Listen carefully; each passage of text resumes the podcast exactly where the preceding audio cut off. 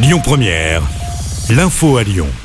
Bonjour Rémi, bonjour Jam et bonjour à tous. La solidarité lyonnaise se poursuit avec l'Ukraine. Une trentaine de femmes enceintes ukrainiennes seront bientôt accueillies dans la métropole de Lyon. L'annonce a été faite hier par la collectivité. Un avion va être affrété dans le cadre d'une mission humanitaire initiée par la Croix-Rouge. L'avion partira ce lundi avec du matériel en direction de Cracovie en Pologne avant de revenir dans la métropole de Lyon ce mardi. Les femmes enceintes et leurs enfants seront ensuite mises à l'abri sur un site militaire. Des perturbations, attention aujourd'hui sur la ligne TER entre Lyon et Saint-Etienne, en cause d'une grève locale ce vendredi dans la Loire. Les horaires des trains sont adaptés. Les cheminots dénoncent notamment une baisse du pouvoir d'achat, une absence de perspective professionnelle. L'émotion et des questions à Villeurbanne après le meurtre d'une adolescente de 12 ans. Son corps a été retrouvé mercredi soir dans un appartement.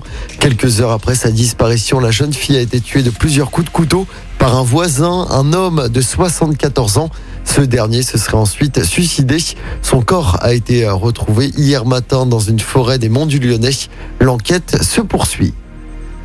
En politique, après Valérie Pécresse, hier soir, un autre candidat à la présidentielle est à Lyon aujourd'hui. Il s'agit de Yannick Jadot. Le candidat écologiste visitera une chaufferie biomasse située dans le 7e arrondissement de Lyon.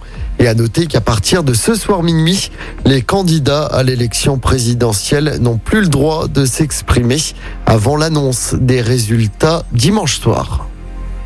On enchaîne avec cette belle initiative à Lyon. Le centre commercial de la Pardieu et celui de Confluence instaure l'heure silencieuse depuis cette semaine.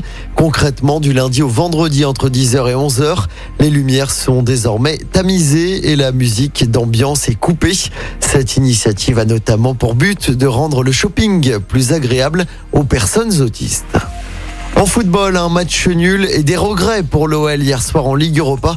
Pour rappel, l'OL a fait un partout sur la pelouse de West Ham en quart de finale aller. Les Lyonnais étaient pourtant en supériorité numérique pendant toute la deuxième mi-temps, mais c'est bien West Ham qui avait ouvert le score contre le cours du jeu. L'OL a fini par égaliser grâce à un but de Tanguy Ndombele.